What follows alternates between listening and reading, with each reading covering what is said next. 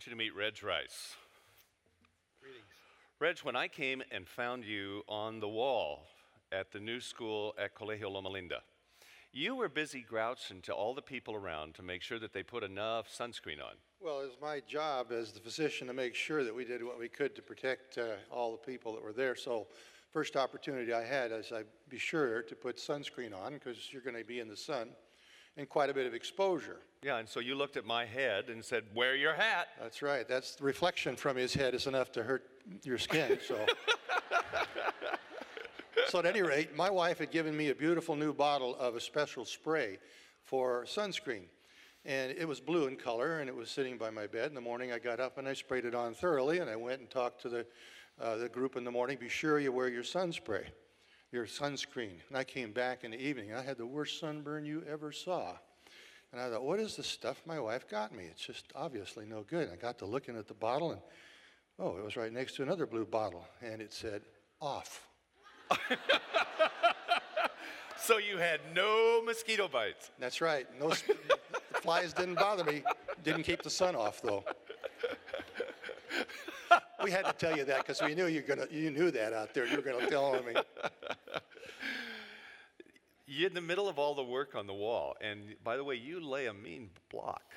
It's as if you've done that most of your life. Well, I worked with uh, Larry Hinger, who's a professional at it. Yeah. He taught me the tricks. We had a good time seeing if we could get the center block to go in the center. I know, and it really actually worked. All of a sudden, somebody came to you and said, We've got to have you. We've got a real problem down at the jail. Yeah. And so they took you to jail in the middle of your experience in the Galapagos. Yeah, I didn't really cherish the thought of going to jail in the middle of my work. I was all dirty and, you know, uh, to jail. And then they said, uh, You're going to clean up and you're going to see all the folks in the jail. And I said, You know, those of you that are physicians, when you get out in the mission like that and you don't have your supplies and you don't, you're, you're dirty and you want to, they say you're going to see everybody, everybody in the jail. You know, your first thoughts were mine. Uh, I expressed them to Laura and others. You know, we can get really stuck seeing a whole long line of people and not be able to do much for them. Turned out that the jail uh, personnel were being uh, given Bible studies by one of the workers. And she was a sweet thing. And she said, Wouldn't you please come to jail and see the patients? And I said, Well, okay, I got to go clean up first. So I did, and I saw everybody in the jail, all 20 of them. It wasn't as many as I thought, and it was an opportunity to, to really help her with her Bible study and also to find some people that were in need in the jail system. Did you discover in your work in the Galapagos that very often you were helping local Adventists increase their ministry? And tell me how that was working. Well, it, it was uh, very inspiring to those of us that were there to work with the uh, local people that were so enthusiastic, and to uh, everybody from the guy that was our particular uh, excursion tour guide. We said, "Do you know about the school?" And he said, "Oh yeah, my kids go to that school." we began to realize that this was not just a, uh, a, a new project; it was really uh, uh, faltering, but really well established, and there was a great need. The local people were excited even the people that weren't uh, part of the church structure were excited, and uh, you could see on their faces the pleasure they had that we were there trying to uh, help them educate their kids. Let me invite Jeff Westland to come on up and join us, please. Jeff is our construction superintendent in the Galapagos Islands. Uh, you and your wife have just moved there. You're part of that Peruvian miracle, aren't you? Yes, I guess we are. Praise the Lord for that. Tell us about the school in the Galapagos, your experience, and what's it doing for the Adventist community? The school, as many of you know, they came out and visited us out there and helped in the project. Um, the school, it's, it's a special place out there. Last year, I believe they had about 274 students, and they had about 75 students in, in taking English in the evenings. This year, due to our presence, due to your presence, they have 340 students. Wow, yes. And they have 150 students in the evening. It's amazing how your work has affected there. You remember last year um, and first of this year when you were visiting the, some of those classrooms, many of you, there were like 350 of you that came down there, and there was no room for students. Now they have 340, and I have no idea where they're putting them. Because they have not yet moved into the new facility?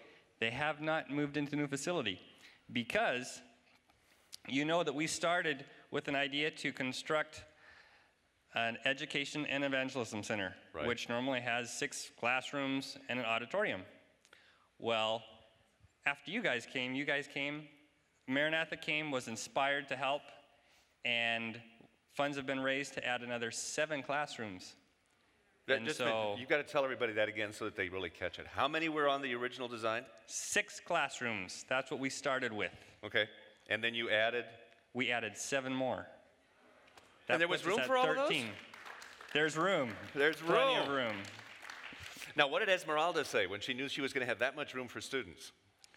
She couldn't say anything. She was just. I That's a think she was miracle, by the way. She's a school principal. Yes, she is. You know, I watched you, Jeff, on the day that um, there was this big lava hole out beside the new buildings. And somebody said, We've got to fill this lava hole with dirt so that we can put school buildings out there. And can you do that on Sunday? And I remember the look on your face. Your voice said, Well, we could try. Your face said, Are you crazy? That's pretty much it. What happened on Sunday? I don't know how it happened exactly, but I know that that morning um, we started checking around, doing, calling around, seeing what we could find, and we were able to contact someone that was able to bring the one and only um, Caterpillar tractor in there and start moving some material around, and um, it was a miracle. And by the end of Sunday, By the end of Sunday, it looked like a freeway out there. Ready for school buildings. Amen. It just miracle after miracle after miracle, right? Just seemed like every time you turned around, Jeff was facing another miracle in the eye and smiling at it. What has been the impact on the overall community of the progress on the school? When I was ready to leave, just uh, I left Galapagos about a week or so ago, and right before I left, I asked the same thing to Esmeralda, the director of the school, and she wrote something for me. Ah, Actually, she wrote a lot for me, but yeah, I was uh, going to say, if you read we'll- everything Esmeralda wrote you, we'll be we'll here. be here all evening. She says, The other day I was riding in a taxi, and the driver told me thousands of tourists come to Galapagos. At times, a few leave some type of donations to help us. But these people, Maranatha, these adults, children, and even old people, come to help with paintbrushes and shovels in hand. Their work really demonstrates what it means to serve our fellow man. He then suggested to me that I go and see what he called a beautiful project in favor of our children. Obviously, he had no idea that he was talking to the director of the school. Ah, how cool. That's great. Reg, would you go back? Oh, it's wonderful. In fact, uh, don't think of yourself, he kiddingly said old people. There was quite a few of us old people there. In fact, uh, one fella, remember Ed Mertz, those of you that were there, he put the blocks on his walker and he walked up and made sure that he was useful. It was uh, a really a wonderful experience. I wouldn't miss it. I'd go again.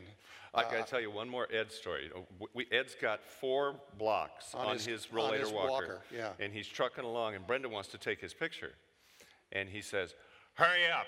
I got a wall to build." it's one of my favorite moments with Maranatha. I, I would say that uh, if, if you want to summarize what the Maranatha experience is, it's, it's camaraderie with Jesus. In other words, you get camaraderie with all the folks that you go with. You meet new friends. Uh, the organization is magnificent. The way they had the arrival of the of the goods and the nice hotel that we stayed in, and the way things were organized. Uh, I really strongly recommend it. It's a marvelous organization. It was a thrill to be a part of it, and uh, the impact is eternal. And he'll be back. Thank you both.